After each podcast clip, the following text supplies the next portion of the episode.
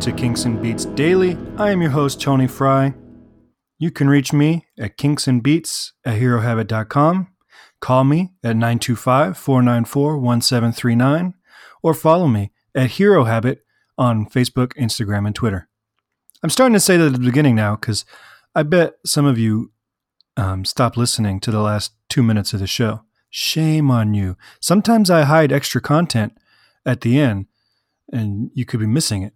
Today we're talking about a Beatles hit in America called Eight Days a Week.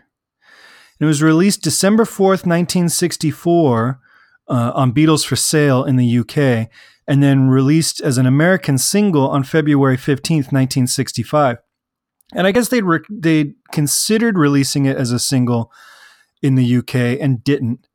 Um, but the reason it got released in America is because this song does not appear on Beatles 65, which is the American equivalent to Beatles for Sale. And so American DJs were had obtained import copies of Beatles for Sale and were playing this song as if it's, you know, oh, look at this exclusive song we've got. And because, you know, radio was very real at the time, everybody believed them but it wasn't. It was just off of the America or the UK LP. So America released it as a single. It was their seventh number one.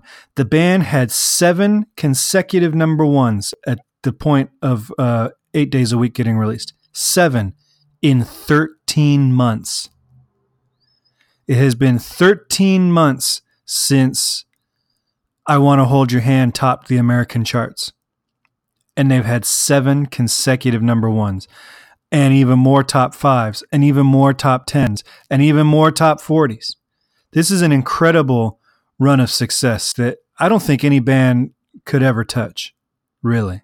In 13 months, to even have seven songs in 13 months is a lot to ask of bands nowadays, let alone seven number ones. Um, it has long been claimed that the title of the song was a Ringo Starr saying. Uh, Hard Day's Night was a Ringo malapropism. Tomorrow Never Knows. Uh, maybe because it mentions time. Hard Day's Night. Tomorrow Never Knows. Eight days a week. Maybe maybe that's where it came from. Paul McCartney had at one point said that it was one of Ringo's, but I think he was probably mistaking in his own recollection this with a hard day's night and tomorrow never knows.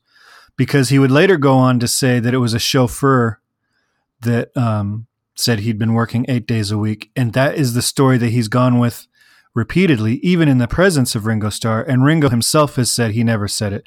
So you know you could say he's rewriting history. Um, i think they just got the got it wrong earlier uh, you know when it when it came out that it was a ringo th- phrase there's not much of note of this song. They never did it live because they didn't particularly care for it. This feels like it was another work song that just happened to be catchy. Uh, you know, they, they would always joke, John and Paul would joke about, you know, it's time to sit down and write a swimming pool. I think this was a swimming pool. Um, it's catchy, but there's nothing terribly clever about it. But it does feature a fade in. They struggled with the construction of this song. And if you listen to Anthology, there's a different intro that has them doing oohs and ahs, which I think would have killed it. Uh, I don't think this is a number one hit with that concept. The fade in is the perfect concept. And even though the fade in and the fade out use the chords of the verse, you got D, E7.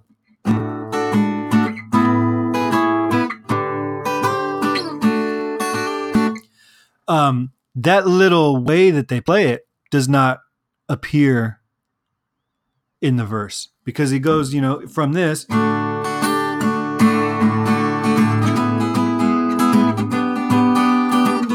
into that kind of shuffle um, groove. So it's kind of cool that the intro and the outro are both independent of the song, but still follow the chord progression of the song. But it is the first one to have that fade in of any pop tune there haven't been a ton of them since. It's not a particularly useful um, device in recording. what is cool, there are some cool little licks. The uh, the uh, verse uses it's a D chord and then an E7, which is a five of five. We remember talked about if you take the two chord and make it a major, it's a five of five, especially when you make it a seven chord like they are here. So you got a D, five of five to four, G major to D. And what that does is the D chord has an F sharp. Whoops, that's a G. The E7 has a G sharp. The G has a G and the D has an F sharp again. So you've got this um, this movement.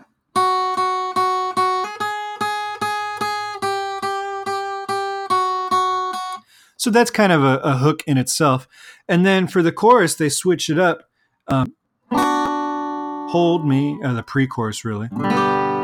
So it's a B minor to a G to a B minor to an E and that's kind of cool because they're treating the E chord as if it's a dominant to get back into D. And it's not. It's not even close. It should be an A chord um, if they were trying to get back to the, so that, you know, it would be.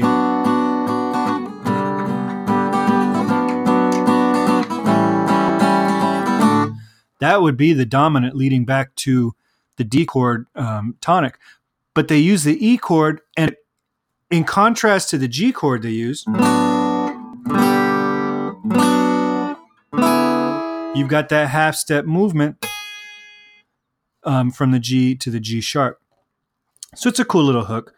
And then um, you've got that bridge that does shift to A.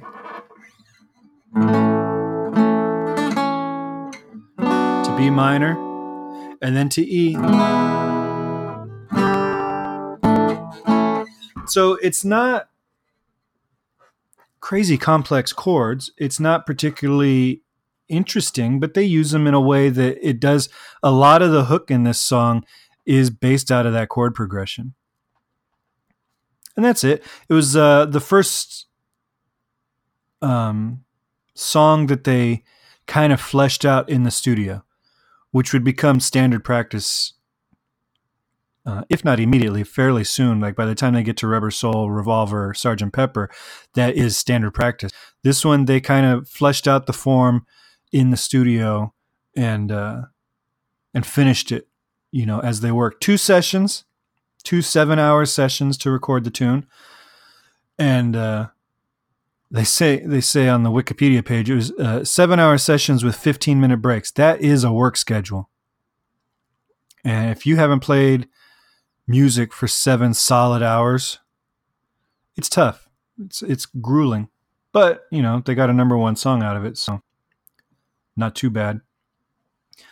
And that's it. That's eight days a week. There's not much to talk about on this one. It's a hit. We haven't talked about a hit in a while.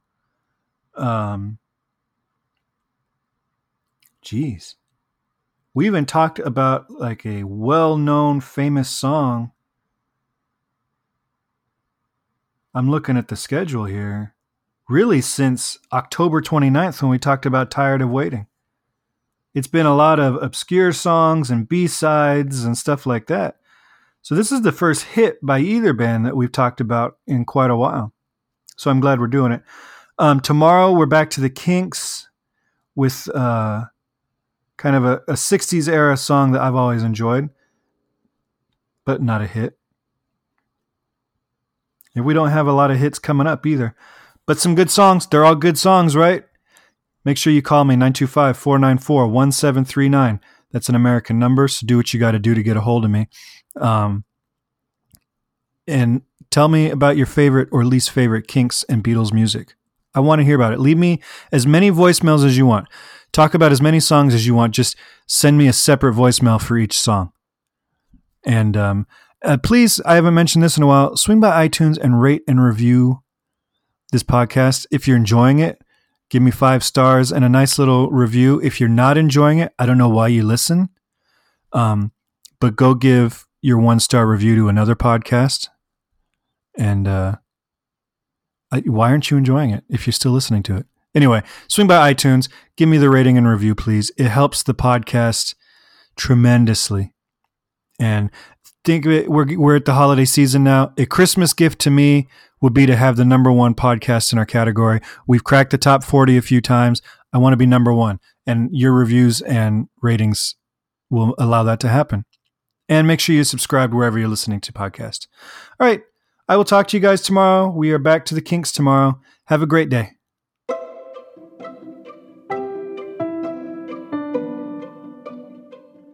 This podcast is presented by the Hero Habit Podcast Network. Swing by HeroHabit.com today to comment on this episode and poke around our growing database of sports and pop culture news, reviews, and collectibles. HeroHabit.com. Collect your heroes.